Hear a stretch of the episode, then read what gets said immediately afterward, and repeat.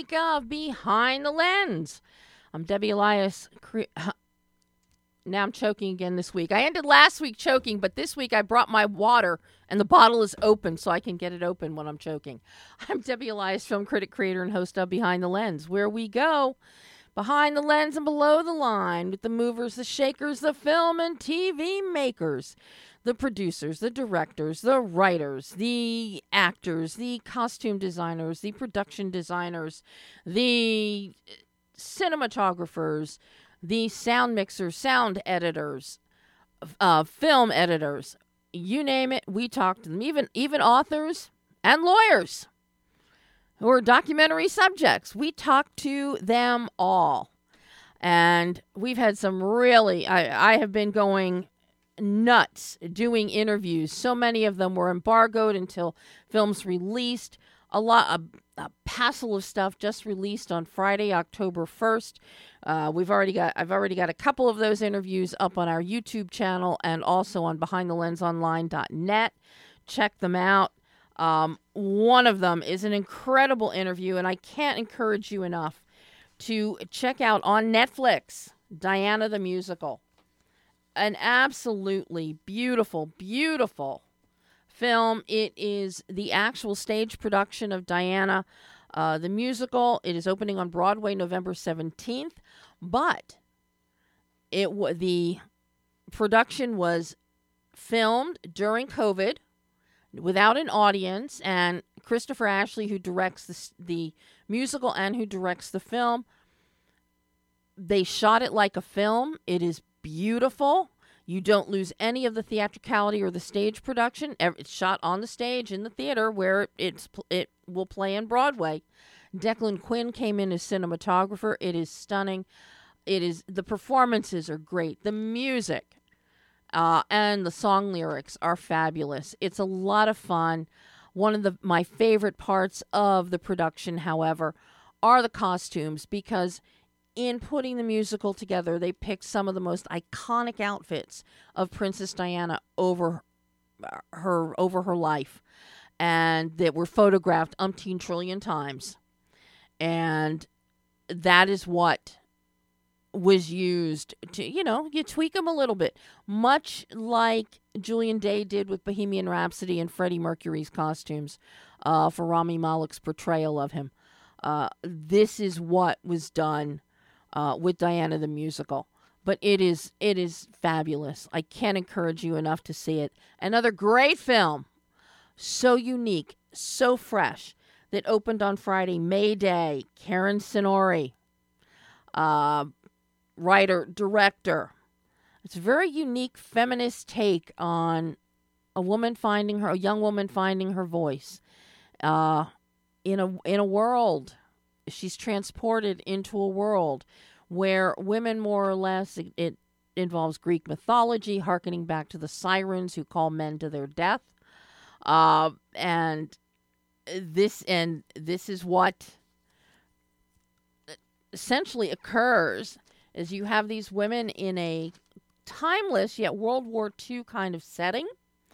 Uh, the production values are impeccable. They're gorgeous. Ivan uh, did the production design. Colin Stetson does the score. Sam Levy, cinematography. Shot in Croatia.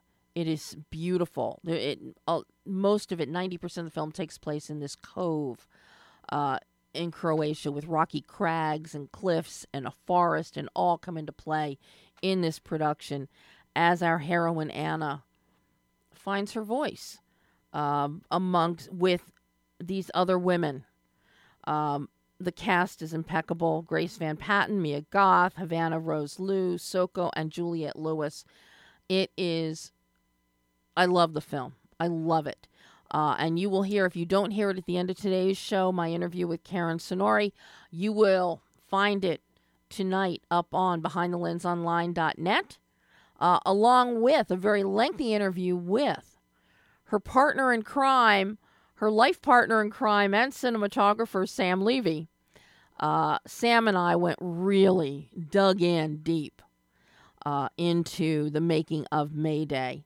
and it's just it's a wonderful film. It looks beautiful, and come on, how many how many productions do you know where you have a production designer who goes and builds you a U boat? Okay, um, so so incredible, and I can't encourage you highly enough to see it. Another beautiful film, Old Henry. The Western is alive and well. Tim Blake Nelson, Stephen Dorff. It is one of the two best performances of Dorff's career. I'll I'll tell you that. Um, those interviews with John uh, and the filmmaker Potsy Ponciroli, I will have those out for you uh, tomorrow. Uh, talking at length about that. And then another film that opened on Friday, American Night. Uh, writer and director Alessio Della Valle. What a film. It is neo noir neon, and it is, it's crazy. It's glorious. It's set in the art world, and it stars Jeremy Piven and Paz Vega. You don't need much more than that. Uh, and I got to tell you, a really fun performance in there from Emile Hirsch, who we never see enough of. And a small little cameo from Michael Madsen that sets this up for a potential sequel. So who knows? But uh, if we get to any of these interviews today, great. If not, you're going to find them on behindthelensonline.net. Uh, some later tonight, and the rest uh, tomorrow. But right now, we're going to shift gears, and I'm so excited that I get to welcome the wonderful Lauren Fash to the show. Hi, Lauren. Oh, hi. Welcome. Thanks welcome. so much for having me. Oh, I am thrilled to have you. Now, the first thing we have to clarify, though, what is Okay. the actual title of this film? Is it Through the Glass Darkly or or Disappearance at Lake Elrod? What have what has the Yeah, that's a- distributor gone with? That's a good question. Uh, so it looks like Through the Glass Darkly was the original title. Right. That was the, the working title. That's what we shot with. Uh, but it looks like the distributors are going to rename it Disappearance at Lake Elrod. So Well, I think that's that the word on the street, at least. Okay. Well, you know, and I think that's a mistake because Through the Glass Darkly fits this film so well. And it really comes to the fore when we get into the third act of the film. Uh, I, you know, I, I agree with you. I, I think people will appre- will understand and appreciate Through the Glass Darkly more than Disappearance at Lake Elrod. Disappearance at Lake Elrod sounds like it should be a lifetime movie. I'm Yeah, you, know, I, I again, I, I don't disagree with you. I think, I think, you know, it's just a marketing thing. Yeah. It's really, really hard for independent films to figure out marketing plans, and we live in a world of clickbait. Yep. And you know, they, they, I think their minds are, you know, what is going to attract the most commercial audience, you know, the most clicks, and I think that because it, it is a, a thriller who done it in their mind, you know, they they Yeah. think that that audience will be more attracted to the disappearance, the word disappearance. Yeah. Um, This- but yeah, this- I, I definitely prefer through the glass Yeah. if I'm if I'm being honest. Yeah, and that's what I prefer too. I uh, because I think that really captures this film so much better because this really is Yeah. it's I I I was enthralled. I could not look away from this film, uh, Lauren. It is a, Oh, a thank you. it is a pot boiler. And more than that, it is a character study of individuals and a character study of a town collectively. And I love the way you have structured this film. The story is so compelling, you don't see what's coming. I mean, I just about jumped out of my chair when we got to the third act, and we got a twist upon a twist and upon a twist. And I was like, oh my God. Didn't see that coming. Um, absolutely amazed. But then you give us, uh, and I honestly think this is one of the best performances of her career, Robin Lively as. As our hero Charlie Glass, and paired with Shanola Hampton as a reporter, Mhm. Amy Hale, who teams up with her. These two are magical on screen. The whole time I'm watching it, once the two of them, once Amy steps in to help Charlie uh, and believes her about her daughter being missing and another child being missing, um, that they're connected. And she wants to help dig into this. Of course, she also needs a good story for her own career. Right. But watching Robin Lively and Shanola Hampton together, all I kept thinking is, my God, we need a Cagney and Lacey 21st century, and these are the people for it. Um, fabulous, fabulous. Oh well, thank you, thank you for those are those those are the the best compliments I can imagine. Uh, and you're right. You know, they were. It, it was magic on screen and off screen. You know, Robin and Shanola, they had an instant connection, and it's just something that you can't write. You can't. Yeah. You can't force. You know, that either happens or it doesn't. That chemistry is undeniable. You know, it's it's just love. Mhm. You know, we can't really explain it, and and that that's what it was. I mean, the second they met. In fact, a lot of my direction was, okay, you guys don't like each other in the film this much. I know you love each other in real life, um, you know, because they just did. They just fed off of each other, their energies. They just they loved each other, and they're still best. Friends. I just had lunch with them this week. You know, Oh, wow. extremely good friends, and that happened. You know, even with Kinsley Isla Dillon, who played uh, Charlie's daughter Lily Mm-hmm. you know that their connection as well. I mean, Kinsley just loves Robin. It was just this, and it's a mutual adoration that you know. I just, I got, I got really lucky. I ha- I feel like the cast, you know, they, they really made me look good. So I appreciate the all ca- of them. the cast it, Um, it, is it's amazing but and but when you talk about Robin and Shanola and their chemistry I have to say it's like you sit there and Robin's character Charlie would say something and Amy will uh, you know Shanola will do this eye roll um uh, you know chin goes down eyes go up and she'll make a snarky re- response. And it is just so fitting and the way just the body language the facial expressiveness is so telling and speaks volumes. And it just fuels this and adds Yeah. you know so much. But you know for all the listeners here tell tell everybody how would you describe what this story is what is this story through the glass darkly aka disappearance at lake elrod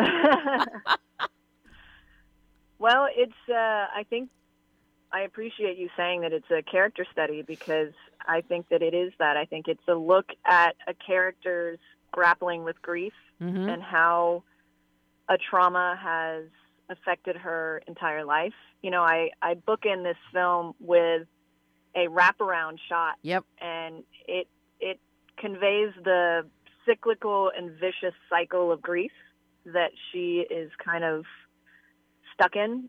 And you know it's set to me psychological thrillers are my favorite genre because I do love character studies and I loving I love being in the mind of you know your your protagonist Mhm. especially if it's an unreliable narrator yeah um, which is what we have here. So, uh, and then from a plot standpoint as well, I love a good, you know, mystery. And I think that audiences, I know for me, when I watch something, I like to be a part of it. And I feel like when you're trying to uncover clues and you and you're getting to engage with the material, it's far more rewarding. mm-hmm.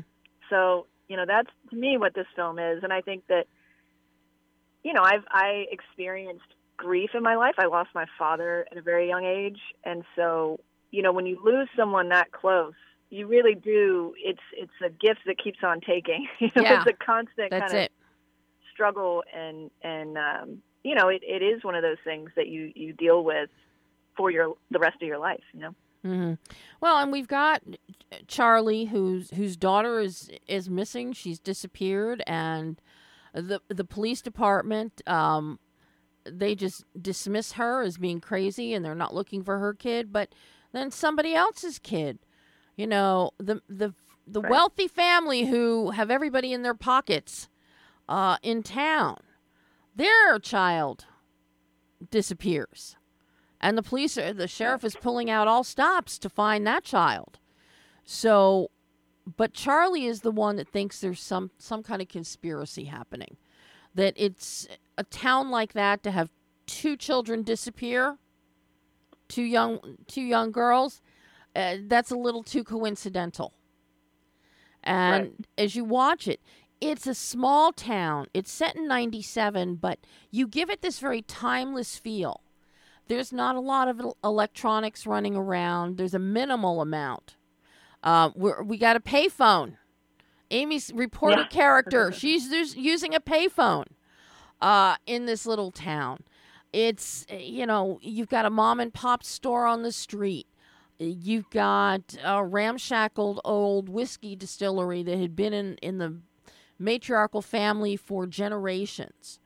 Uh, but it's one of these typical down south, um, low income towns where you know you're getting by by the skin of your teeth, and nobody is the most educated um, or Right. well to do, and each one of the characters comes into such a great play. But you give us that setup. And then Charlie is ostracized anyway because she's going against the holy roller uh, residents of the town because she's gay. Right. So poor Charlie, she's got everything against her. Yeah, you know, it's interesting. I think I feel like uh, in terms of searching for the location, I went to this place. So we shot in Jasper, Georgia, and Ellijay, Georgia. Mm-hmm. They're these small towns about an hour north of Atlanta, and I grew up in Atlanta, and I would go to these these towns every summer. And the reason I chose them was that essentially they hadn't really changed Yeah. in 30 years from a visual standpoint. You know, it's kind of like, and and that's true for a lot of towns around the U the U.S. Yeah. Excuse me, they're they're kind of trapped in time, and I loved that because it thematically works for this story. Um, and you know, in terms of Charlie being a pariah, I mean, I think that that happens in a small town. You Yep. know, especially in the '90s when it wasn't. You know, now it's almost trendy to be gay. you know, uh, it, it wasn't when I was growing up. No, Um, yeah, and in, in know, many growing up in the areas, South as well. Yeah, oh, the South. Yeah, my aunt lives in Omaha, Georgia. You know, a tiny little Okay. town. Yeah, down there on the Chattahoochee River and the Hannahatchee Creek. So Right. my mother grew up in Columbus back in the 40s. So, oh, Wow. I know, I know what goes on down there. yeah, yeah, yeah, yeah. It's a different world. You know, Oh. you live in California for a, a decade or two, and you know, yeah. it's not the same experience. But and this is what you do so well. You've got your core story here. Um, you bring in Judith Ivey, who I will see in anything as Mama Oh, yeah. Mama Carmichael, the matriarch of the town, owner of the of the whiskey distillery, uh, pays everybody off to keep the family secrets. You've got Michael Trucco as her son Trip, um, who you can tell he is a bad boy. He still lives with Mama, so you know Mama is probably covering up a lot of sins. Um, Right. and it's his daughter who is most recently missing. But you get these great characters, you get these actors, and they fill these these roles and really make these characters come to life. And then you build the town, the supporting townspeople. You've got Cricket the bartender. Um, you've got uh, you know, Hey Kid, who Charlie hires to. she doesn't even remember hiring him to work in her camera shop. Um, it's just Kid, you know. Uh, but and then the sheriff and his deputy, and you get these pe and then all these incidental little people, and I don't want to describe them too much because it'll give away secrets. Uh, right. but you real we learn about this town and this town really is under the thumb of the Carmichaels, but so are all of these people. So you're never sure. You talk about Charlie uh, maybe not being a reliable narrator. Most of the town is not reliable Right. um, because they're bought and paid for. And then you get reporter Amy in there, who is the one with the fresh eyes and the fresh look on everything. And she becomes really, she clarifies narrative for us in many instances, and it's only by happenstance that she does that.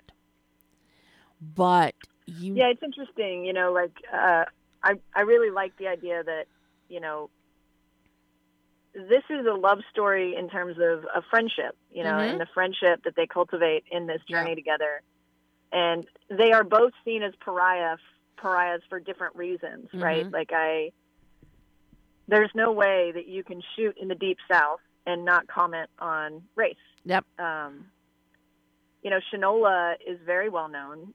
There were people constantly asking her for autographs Aw. and coming up to her. And, you know, she's just a light of a human being. I said that the other day. I'm like, you're a light in this world. Like, she is such a wonderful, kind, warm, funny human being um, who just ex- exudes, you know, sunshine. I don't know how else to put it. But, Mhm. you know, by the same token, we'd be shooting, and for whatever reason, a truck would come and uh, had like a big rebel flag and decided that it was going to loop around the the square there, you know, and Mhm. and I don't know what they were saying. I don't know what that comment is. To me, it means one thing, you know. So it's yeah, it's still alive and well, and to not comment on it felt dishonest you have to. um, you know so and and also from my experiences in growing up and you know being gay a very i i knew i was gay very young so it, it wasn't like a question you know i i knew that i had to keep this secret you know you talk about secrets like it it was a secret something that i had to hide you know so you've got these two characters who who are outsiders in this town for those for those reasons hmm And you've got Amy as a reporter who wants to expose any uh, any and all secrets. Um, Yeah. Which I mean that that's the linchpin that you have going that pushes this this pairing, this joining of forces between these two women that really then propel this story.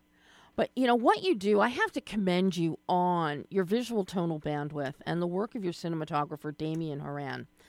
I got to tell you, yeah uh, Lauren, there are so many filmmakers that might have, because of the nature of the story and the quote unquote estrangement of the main character from the town, um, they might have made gone a cooler, made this look cooler, uh, with a lighter tone, an icier tone. But what you and Damien do is you make this film warm. Everything it's warm until we get to big reveals in the third act. It's warm and it embraces it's like a blanket that captures the whole film. In Charlie's POV, radiates the love she has for her daughter Lily who's missing. And with your cinematography, you bring that warmth to the tale, which makes it so personal which also makes it easy to understand why Amy could be drawn to that and fit in this blanket. I really love how you did that with the warmth of the the bulk of the film. Was this a conscious decision? How did you and Damien go about designing the visual look and feel with your cameras and your lighting?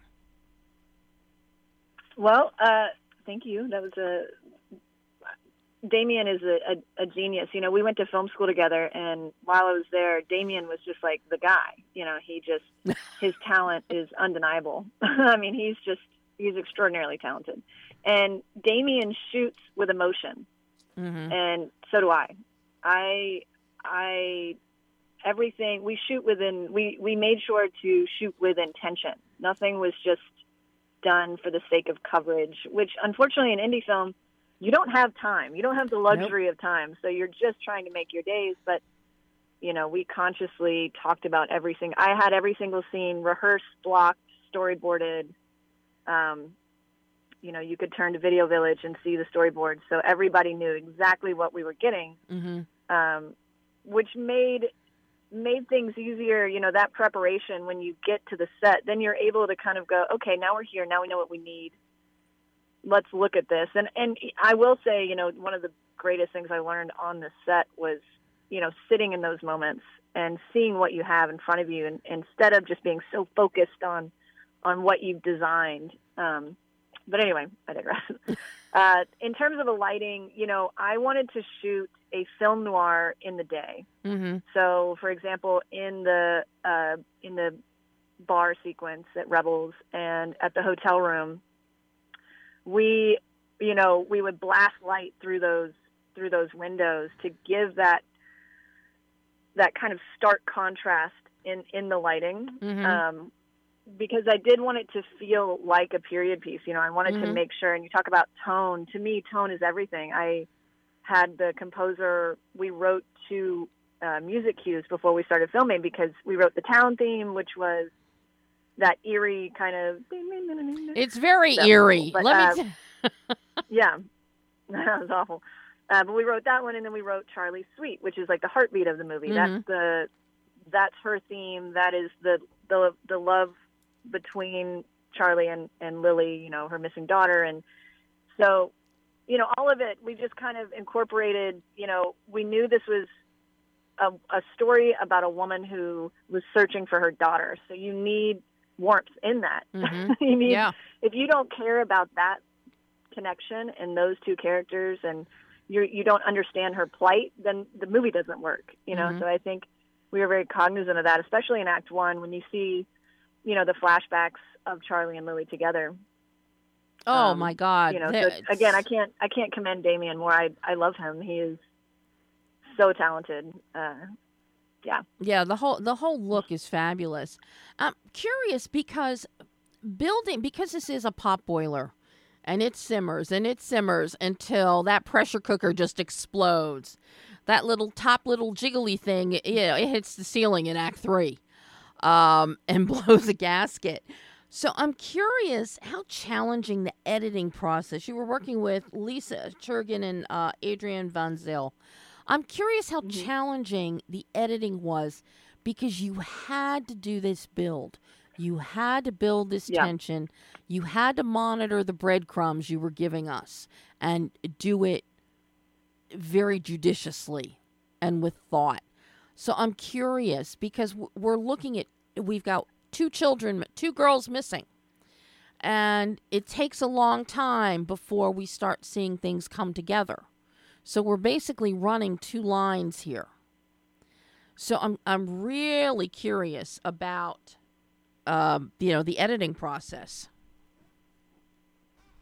Yeah, I mean, it started, you know, when you write a story like this, we had 14 drafts of the script because every time you change one thing, it's a domino effect and everything else is affected, you know. So it was very challenging. And, and we really wanted to make that reveal pay off. Like I was writing to that reveal, and then the culm- you know, the, the kind of climax at the end there. We, Mhm. I, I knew I wanted to get there. So act one and two, you know, the pace was everything because you have a lot of information, you have a lot of breadcrumbs, like you were saying, a lot of plot points that you need to drop. And Yeah. I also intentionally put a lot of, uh, you know, what I call Easter eggs in the story, so that the Mhm. second time you watch the film, knowing the reveal, you kind of go, "Oh, yeah, that's what that," you know, because I, I love when when filmmakers do that. To me, it's really rewarding. It's so fun. Yeah, no, it's super fun because now you're watching, you're literally watching the film from a new perspective because now you have all the information. So you get to see all these little things that you might not have caught the first time around. But in terms of the edit, what was really interesting was when I wrote the script, I was the most secure and um, I felt like the strongest act was act one.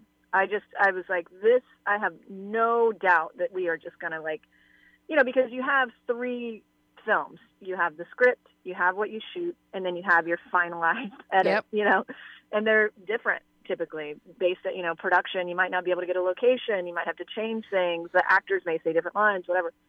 Um, and then when we went to edit the script uh, or edit the film, we ended up cutting.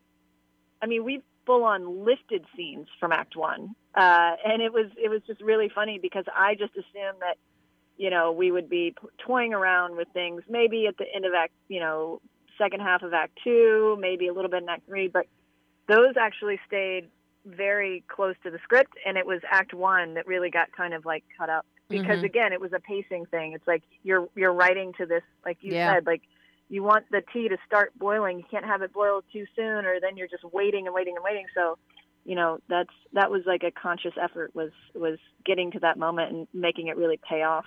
Well, it really you really have ma- you mastered that tension building, that pot boiling.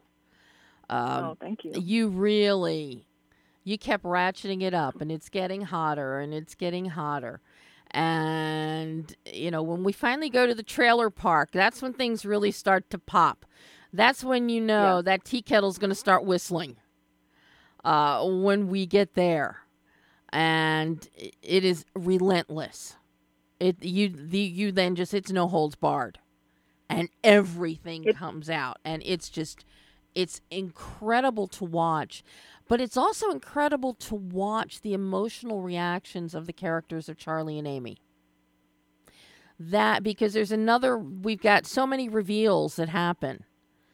But that really the solidification as as so many people's worlds are falling apart in that third act their friendship solidifies even deeper hmm and yeah, I, I, mean, I that, you know, that was the again, that was like the love story. Um, but it's so funny that you talk about that moment being kind of like you don't hold back, that kind of like anxiety. It's just really funny how things translate from production to screen. Mhm. We had one night to shoot that sequence that you're talking about. whoa Um, and it was it was an overnight shoot. The whole thing takes place at night. We had a minor who we only had for I think I think she was only on set for eight hours or something like that. Um, so we were having to do uh, we had stunts, we had fire. I mean, it was just a huge sequence that we had one night to get. and it's just funny because when I watch it, all I think about is the chaos of that night. Going, how in the hell are we going to get this shot? You know, um, and it, it's it, you know I remember when I saw the first edit because Adrian did the first half and then Lisa came in and did so Adrian did the editor's cut and the director's cut and then Lisa did the final uh, the polish yes and you know seeing it cut together it was just so anxiety ridden you know and I was like well that's probably because the energy on set was the exact same thing No, Um, it. I, I I love I love the pacing of it and the tension building. Um, it works so well. You know, on every level, this film works. Um, this Belie, I mean, this is your feature directorial debut, and you have dotted the i's, crossed the t's, and then bold faced and underlined where you needed to, and the result is fantastic. It is absolutely fantastic, Lauren. well thank you so much I really appreciate such kind words Well, Annie will tell you if it sucked, I would tell you. Um, and I do it on the air too. So you know it's it's it's funny because it's um you know at when we screened the film um someone said what would you change about this movie? In the q&a they asked like what would you change about the movie? And you know it took me seven years to get this project made. No changes. No changes. it was hands down the best experience of my professional career. I mean i'd love to like chat more about the actors specifically Robyn Lively and her performance and what that was like. Um, but for me you know i have nothing but love for this project. I it was such an extraordinary experience. And um, you know it, it it just feels really nice to have someone you know say such you know wonderful things about it because i really did try my best to to get you know to take the 10 years of experience that I've had kind of struggling you know getting behind the camera as much as possible on these smaller indie projects. And and uh you know fingers crossed I can take everything I learned from this one and and you know apply it to the to the next one because I I do think I the the 27 days on set gave me so much more to like understand and and you know I'm just I'm excited for the next one. well, I'm excited to see it. Uh, I got news for you. Um, I really want to see what you do next. Unfortunately, Lauren, we're all out of time today, and I have Oh, to, no worries, no worries. and I have to I have to shuffle you off to talk to another filmmaker with a psychological thriller. Today is my day for thrillers. It's it's my day of darkness. I'm calling it. Uh, but oh my god! And everybody can now see through the glass darkly, aka disappearance at Lake Elrod. Um, it's now out on VOD and digital, so people people can see it. Look for both titles. Um, because who know we don't know where it is. I I know. I have no idea. It's out there. I think it's still under Through the Glass Darkly. I don't know when that change is happening. You know, But uh, Try, do you know? Google Lauren's name, Lauren Fash. You go. Google it. This will come up. You'll see whatever the title is, and you know to look for it. Lauren, I can't thank you enough. This has been a joy. I hope you'll come back on the show again. Oh, absolutely. Thank you so much for having me. I really, really appreciate it. Oh, my pleasure. And you go have yourself a wonderful week, and hopefully we will chat soon. Okay, sounds good. Take care. Thanks, Lauren. Bye bye. I. Thank you. Bye. And that was Lauren Fash, co writer and director of Through the Glass Darkly or Disappearance at Lake Elrod, uh, depending on what the distributor is doing. But it's out now. Get it, see it now. More, more psychological goodness with Fabian Dufiels. Hello, Fabian. Welcome. Hi. Good afternoon. Good afternoon. Good morning. uh, whatever whatever time it is, it's always good. Uh, you, and talk about good implanted. This is such a unique film. Oh my God! Thank you. You Thank you. scared me. This is not a horror film, but you scared me to death with Oh, this, yeah? with this film. This idea of somebody letting a medical company implant an artificial intelligence device in them allegedly to monitor the body the body temperatures and you need sleep and you need this and oh you're getting sick so you better go to the doctor and you better you, and get some antibiotics or something um that in and of itself scares me but then you take it to the next level and this this AI, this artificial intelligence named Lex, is actually in in the head of our heroine Sarah and talking to her. So when you're sitting on the street and you're talking and there's nobody around and people think you're crazy, you're not really crazy because you've got somebody in your head who's actually talking to you. And then taking over the consciousness and being able to enforce and command actions. Wow. Wow, Fabian. and the, the scary Thank pa- you. You you you you you you, did a a, a, a, a very good pitch. This is a hundred percent. Oh my god. I mean, and the way medical technology is going, this is within the realm of comprehension. This doesn't even seem too far fetched that this could be happening in the near future. Uh, but guess what? Uh, um, you know when uh, when I did uh, this movie, like when the movie is born in 2017, when I wrote the script, and um, uh, the execution 2018 and 19.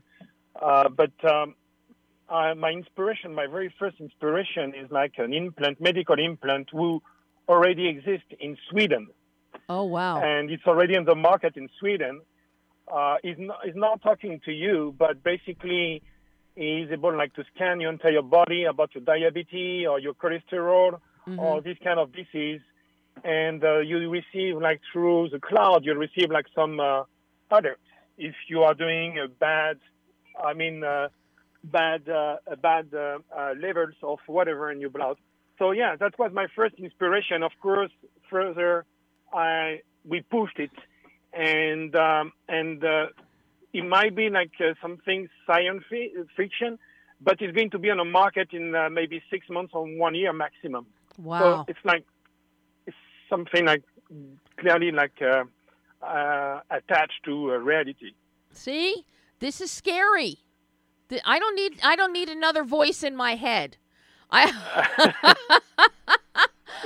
oh yes, too many, too many people already in my, too yeah head. too many people already up in there. You know, I, I walk around the house talking and answering myself anyway, so I I don't need an, another voice in there to muddle things up. I don't need a, a voice to tell me that you're eating. I'm not sleeping enough, or I'm not eating right, and I'm not. I already know that. I don't need to get reminded of it. But that's one like very uh, uh, uh, at the very beginning, like it's like uh, friendly with Sarah in the movie. Oh my and, uh, god, it's and lovely. then, uh, and then it becomes, you know, like uh, quickly it becomes uh, uh, very personal, you know, like, and that's why like she wants to to restart and to reboot uh, the system, and uh, and happens what is happening, you know, she's in hostage and she needs to obey, otherwise she dies, That's it. you know. And this is where your casting of Michelle Yeah. Girolami as Sarah. She number one, your camera loves her, and you were also the cinematographer on this film, wrote, writer, director, Yeah. cinematographer. The camera loves her, but her physicality and her expressiveness, when she doesn't listen to Lex, and Lex has the ability to inflict extreme pain on her body, Right. to cut off her breathing passages, to accelerate her heart rate and push it to the point of the heart's going to explode. Um, what Michelle does with her body, It's It- incredible. oh my God, Fabian. And you know, we shot, and and, and uh, uh, and in addition of that, uh, overall, you know, uh, we shot in New York during winter time, so it Mhm. was like maybe uh, minus something, extremely cold. And then we shot in Las Vegas in the desert. It was like 110 degrees. So even like you, you can feel it on camera, but that's Mhm. why it works very well, uh, pretty well on on, on, on, on, on, picture because yeah. she was like physically she was very aggressed by the by the climate you know Mhm. also And you had her laying on the dirty New York sidewalk. What is wrong with you? she's she's Yeah. huddling in stairwells, and it's like when you see her shivering, uh, you know it's cold. You know it's Yeah. cold. She's really shivering, but then she, Yeah. you know, she has to amp it up for when Lex is doing things to her body, or when she hasn't slept for days, or and she hasn't eaten, and um, the makeup, your makeup people do a great job of giving her sallowing out her cheeks and giving her dark circles under the eyes and um, Yeah. you know that works so well. But then you also bring in your visual effects. These are some really cool visual effects as you really give Yeah, us the my- sense of basically my, my the objective the direction and the objective was uh, they were like very clear. I definitely wanted like the audience to be um, uh, to have like um, a kind of um, uh, uh, to feel as much as possible the pain of sarah. Mhm. So I, uh, the only way to do that is to emphasize uh, uh, uh, Lex attacks and uh, using like some effects, using the sun design, like very aggressive, very, I mean, violent, Mhm. and um, and that's why like that was my objective, like to, for in order like to uh, to uh, um, um, traumatize a little bit the audience, you know, like so we can all be together and to understand that having a Lex in your body is not a good idea. Yeah, no, having having Lex in your body is definitely not a good idea. Um, you know, I'm really curious because you use a lot of close-ups in this film, so Correct. it's like we are right in Sarah's head. It's like she, we're getting in her head. and It's almost as if we're trying to push Lex out of her head to get in there to experience what she's feeling. The your close-ups, your your ECUs are so effective, uh, Fabian. you. I really love that, and you capture her face. And again, this is what the camera loves Michelle's face, um, and we Yeah. really get that. And when she's in agony, and you pull in on on hands or on her neck or, or a- shoulder, just something, a body part, and it's almost like we can feel it, the pain is transferring. We can feel it through that shot. Yes, yes, that was like that's a very good point, and I appreciate that uh, you noti- you noticed it. Uh, the direction was very clear. Like when we were like in a normal world, like in the city or or like uh, uh, with normal world, it was extremely close up to be uh, so the audience can be uh, very close by the main character. Mhm. And as soon we have some hallucination, I wanted to emphasize the emptiness, and I went to like very wide shots when in, she's in the desert or when she's like all about hallucination is like out of the box. And Mhm. I wanted to do like something like clearly very wide and like we can clear clearly understand that she's by herself and she's alone in this like crazy world. You know what I mean? Mm-hmm. Yeah, it's the, the way you play with you know with going wide to, to a regular two shot to the extreme close ups. They you have chosen them so wisely, Fabian, so wisely. Thank you. Uh, you know, I'm curious how challenging. Your editor was Olivier Wiki. Um, how challenging was the edit on this one? Because you want us, Extremely- you you want us inside Sarah's head, and Yeah. you know, it's it's almost like we only. It's kind of like you're getting the sense that she only has a few days to live. Uh, be, Yep. because of Lex, so it's nervous, it's nerve wracking, and every time Lex does something horrid to Sarah, as Sarah tries to think for herself, uh, it's like, oh God, is this going to be the moment she dies? Um, uh, Yeah. that's tricky to find that balance to keep us as the audience on our toes and the edge of our seat, just waiting with mouth wide open. Oh my God, is she going to live? Uh, so, uh, how how Olivier, uh, uh, Olivier, that, first of all, like on the paper, like Olivier and I, we work together since like uh, 12 years. He does like all my commercial since I'm like a commercial director, hmm and we did like we did like maybe a hundred commercial together. So he knows we know each other like extremely well, and the way uh, to the way I film, uh, I film like this movie. This is how I do my commercial too. This is my, I mean, my my style. So we know we know how to do and to play with uh, texture and close up and Mhm. going through close up, going uh, uh, and then like wider shot or playing with like uh, cutaway and everything. So Olivier and I like uh, we prepped a lot before filming, and even since I produced it, what we were doing is basically we were filming during daytime or not nighttime, Mhm. and simultaneously Olivier was doing the editing. So I had like uh, the uh, the chance uh, and uh, to redo some shots sometimes, or even like to uh, to um, uh, uh, to uh, shoot like additional shots because I Mhm. was like able to watch the edit at night after filming. hmm Wow. Wow. Because I love I mean? I love the edit. I really I love the edit. And you mentioned something important. You mentioned texture. And number one, being in New York, you get a lot of the grit and the texture. Uh, but you also bring in texture with layers. Sarah has layers of clothes at all times.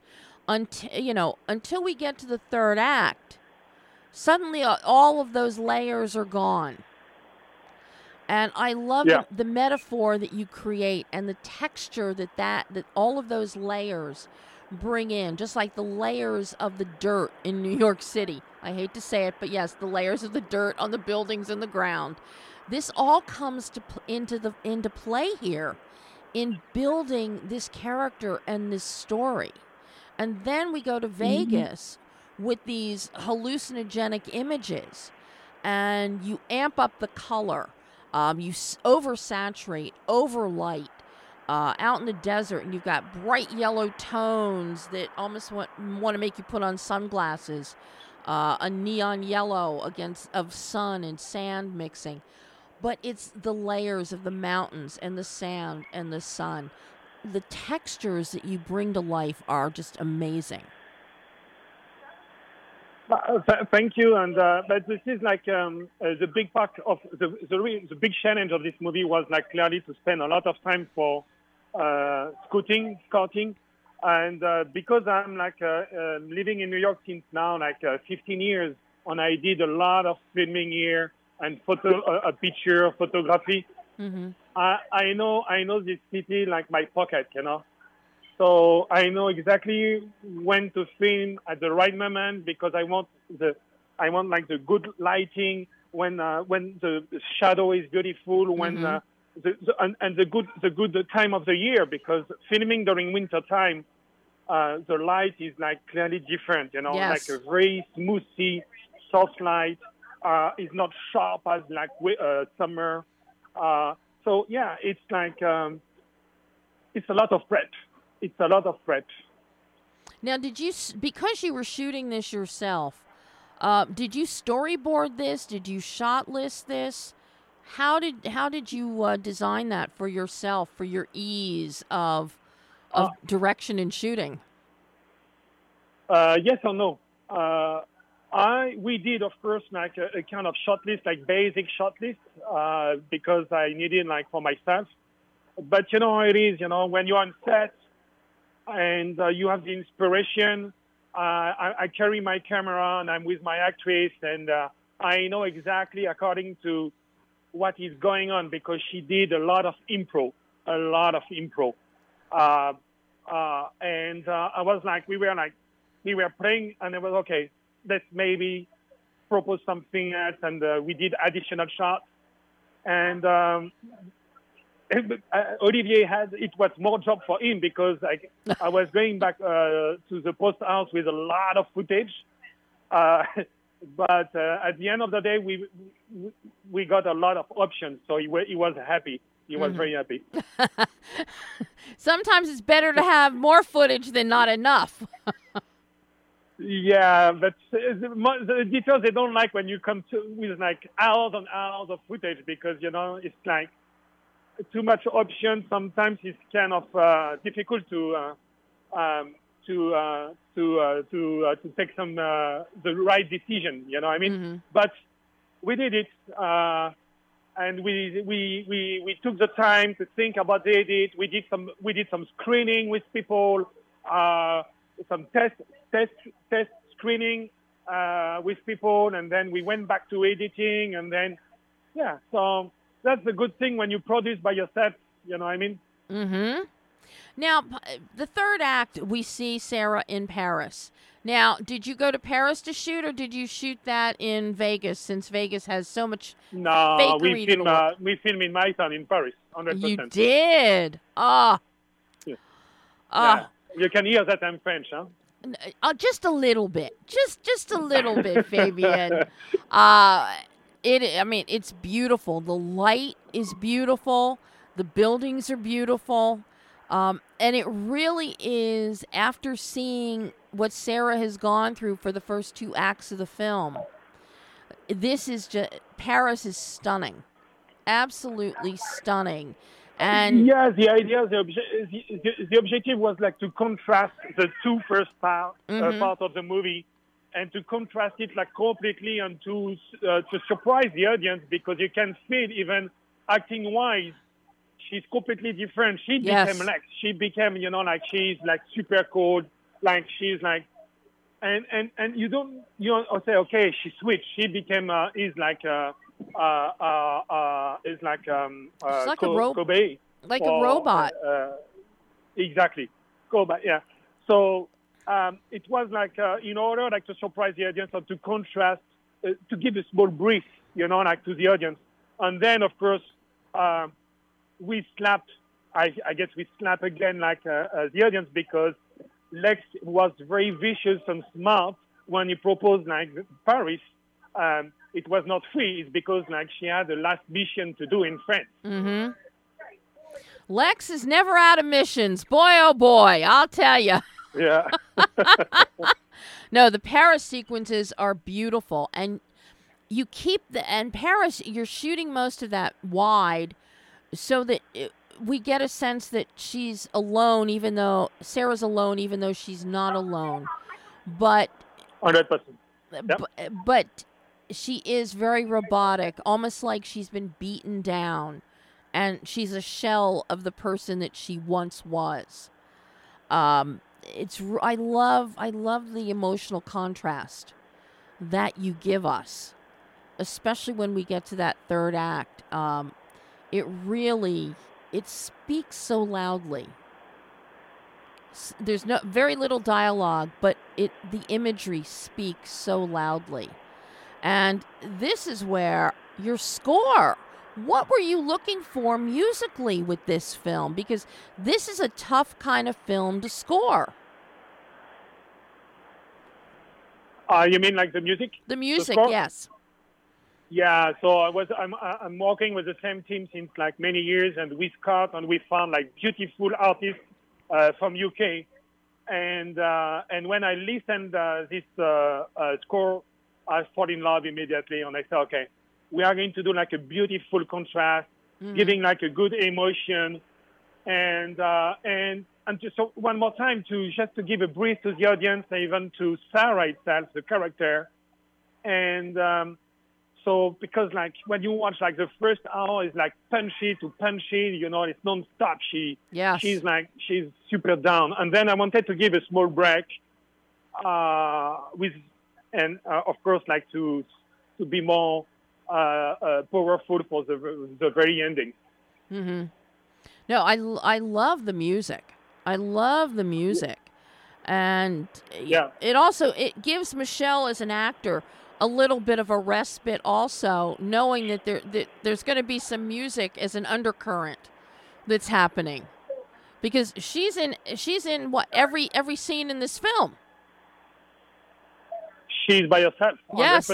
yep yep she's in every every scene of the film every scene she's here she's like she she she she's a movie she's yeah. implanted 100% you know, how did you find Michelle to cast for Implanted? That was a big that was a big journey because I cast almost 400 people for 400 people in New York. Oh my God! Yeah, I spent like five months to cast, and uh, when I found her, it was an evidence for me. I fell in love immediately. Uh, uh, uh I mean, the, um, the test she did was amazing. Plus, physically, she has like this uh, beautiful big eyes, blue mm-hmm. eyes, and short hairs. She was my, she was Sarah for me. She was something like modern and vulnerable, but strong, and more like something like a little unique and memorable. You know what I mean? Yeah. Oh, she. Uh, it's like because I'm watching her, and you cannot look away, even though she's the only one on screen. You cannot look away she she's magnetic yeah. in her performance, but also her features, as you said, her eyes. And considering you have the eyes do become very important certain moments in the film because of Lex. Um, so to see that contrast as well between uh, Michelle's gorgeous blue eyes and then what Lex can do to somebody's eyes um, is very important.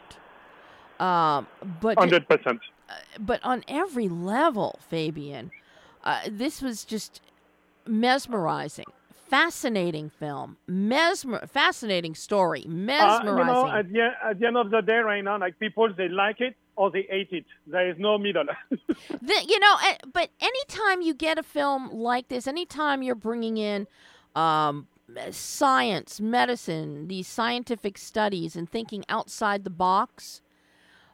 I've noticed over the over the years that yeah, it, they become the kind of film either you like it or you hate it.